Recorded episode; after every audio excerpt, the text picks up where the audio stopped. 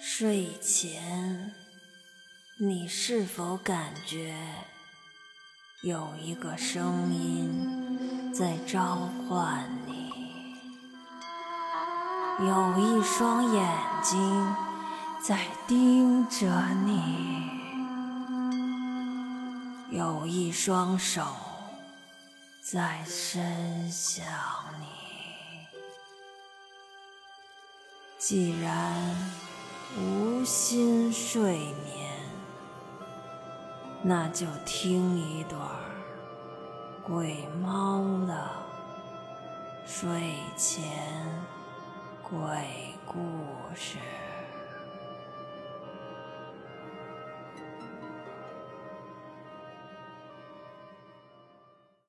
今天给大家讲一个故事，故事的名字叫做。最后的晚餐。严童，一个正在读高二的叛逆女生。这天回家，她从书包里拿出了一小包从化学实验室偷偷带回来的氢氧化物，放进了正在熬的一锅粥里。盖上锅盖后，严童若无其事地回到了自己的房间。彤彤，吃饭了，彤彤。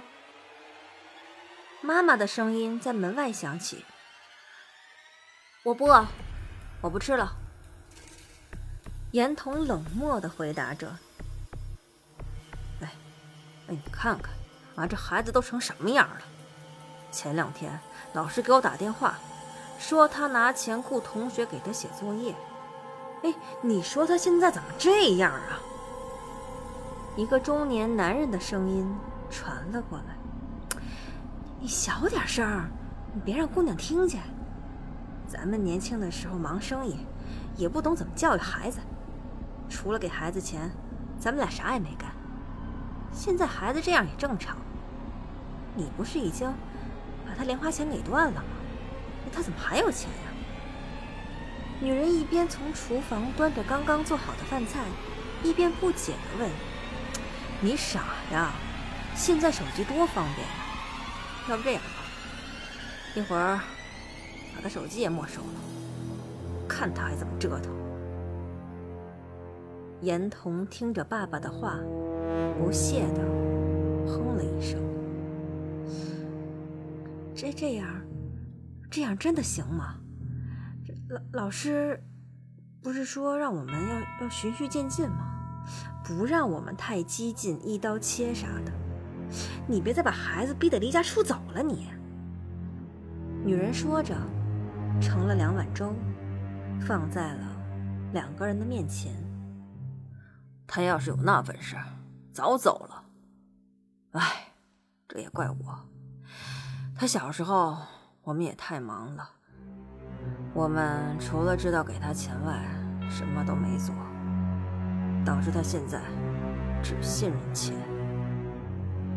男人无奈的说完，喝了一口碗里的粥。那我们一下子把他的钱都停了，他不会做什么出格的事儿吧？女人犹豫的询问着，似乎觉得这并不是一个解决孩子叛逆的好办法。那你还有其他的办法吗？男人不耐烦地反问着。躲在卧室里的严童，听着父母的对话，不屑地发出了“哼”的一声，嘴角露出了一个浅浅的微笑。不久，他就隐约听到了父母的呻吟声，接着是碗筷坠落摔裂的声音。再过了一会儿，一切。都恢复了平静。其实，严童这么做的目的很简单，就是觉得父母管的太多了，他只想要自由自在的生活。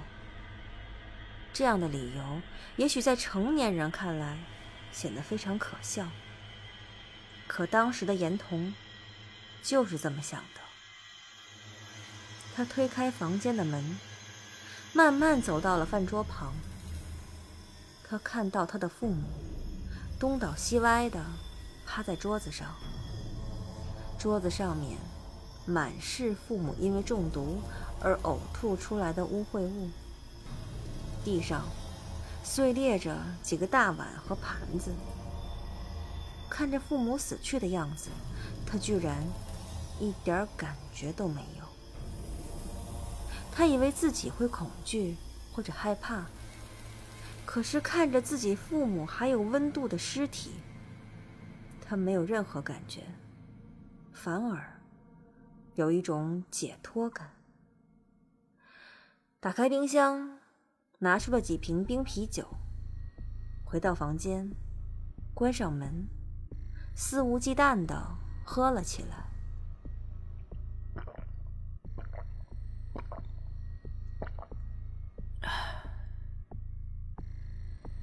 不知道过了多久，严童迷迷糊糊的睡着了。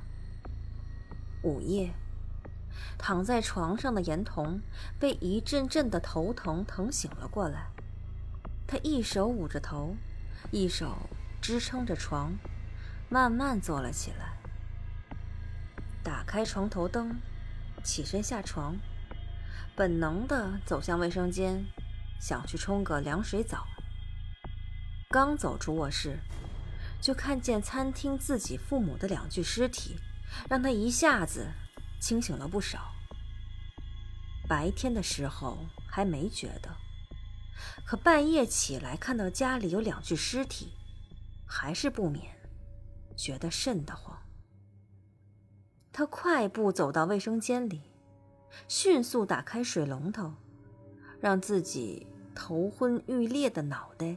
尽情的被冷水冲刷着。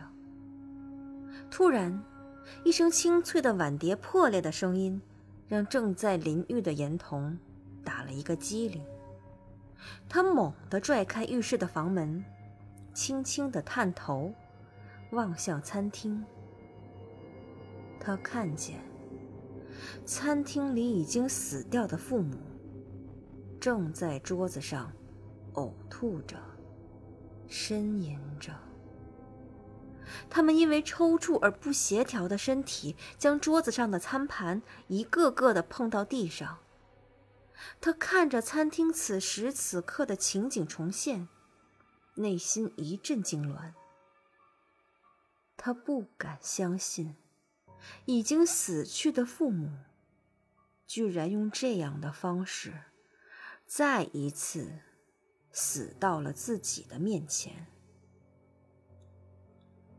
他只觉得自己头皮发麻，不顾还在淋着水的头发，严童随便穿了件衣裳，慌慌忙忙的跑回卧室，用力关上了房门。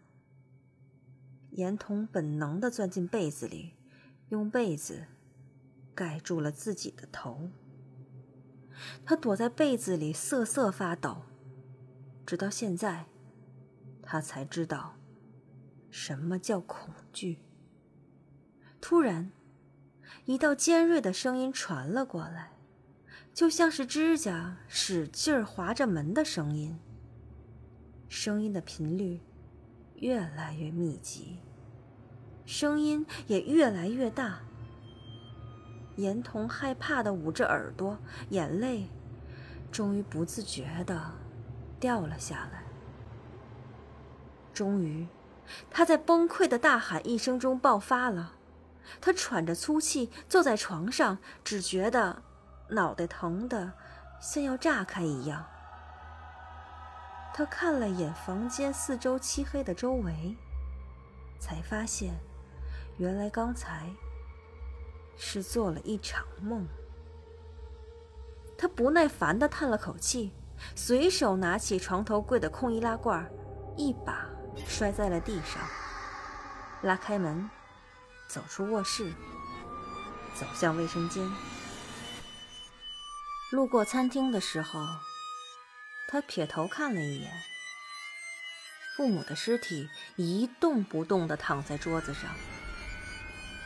他站在花洒下，可脑海里却一直不断地回想起刚才那个梦。突然，一个好奇心涌上心头。他想探头看看，他父母现在到底是死还是活的。一伸手，关掉了水，简单的擦了擦头发，套了件衣服，然后慢慢的从卫生间里面伸出了头。他惊讶的发现，他父母此刻正在桌子上抽搐着、呕吐着。他不敢相信这一切是真的，那明明只是一个梦啊！可为什么现在却真实的发生了呢？刚刚从卧室出来的时候，他们明明还一动不动的呀。他的心脏扑通扑通的跳着，他硬着头皮。走向还在痉挛着的父母，他看到他父母的脸，因为痛苦而扭曲着，甚至挣扎着想要拿起手边的手机。最终，这一切都归结为平静了。严童目瞪口呆的看着眼前发生的一切，这刚刚发生在梦里的一切，居然真的。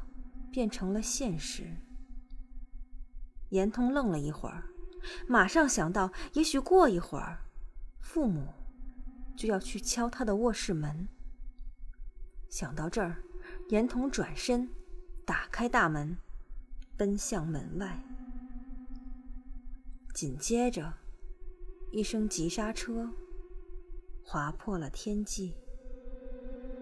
严童被一辆快速行驶的小汽车一下子撞了出去，重重的跌到地上。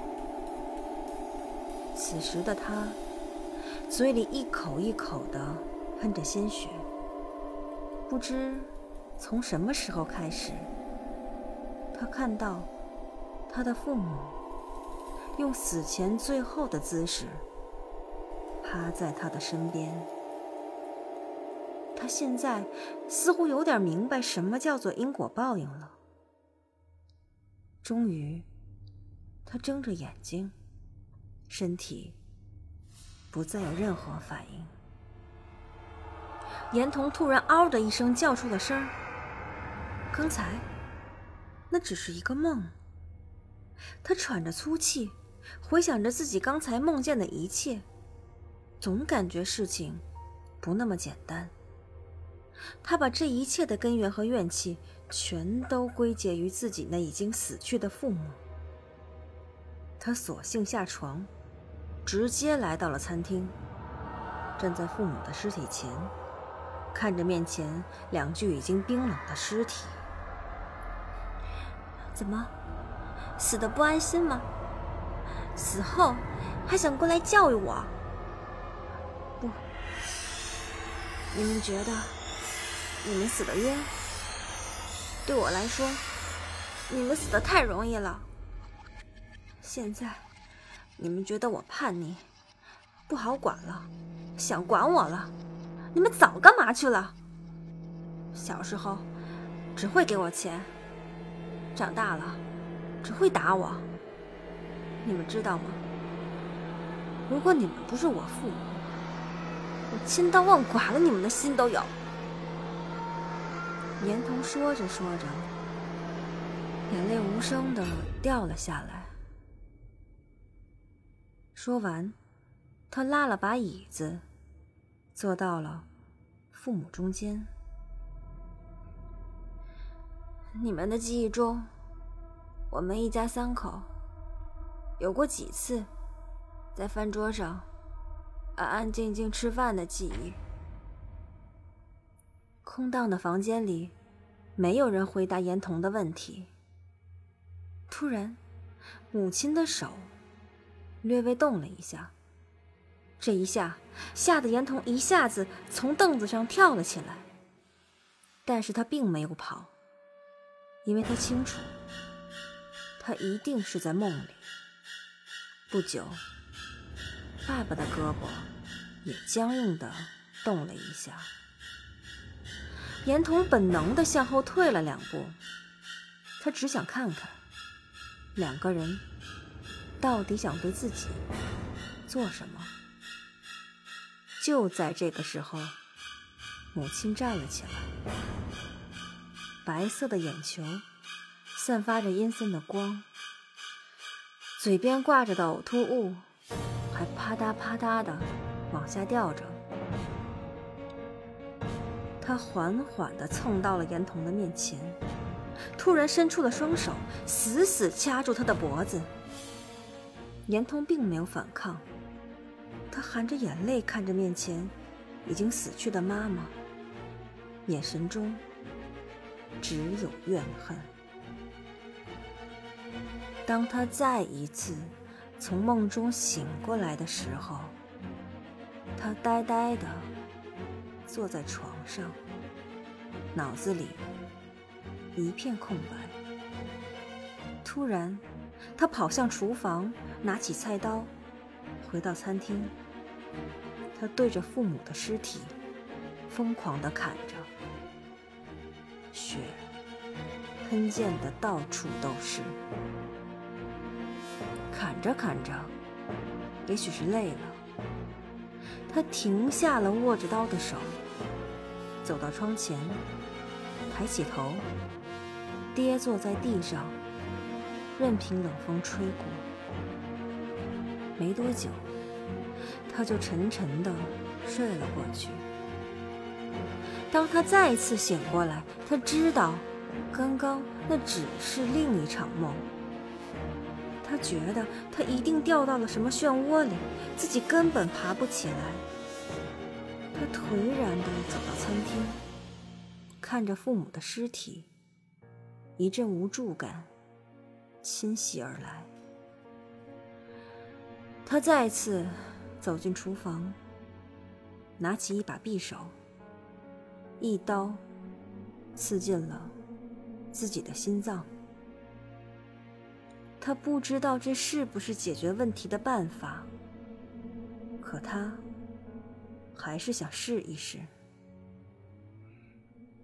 当他再次睁开眼睛，看着卧室里漆黑的四周，他知道他还在梦里。可这个梦要做多久，他自己。也不知道。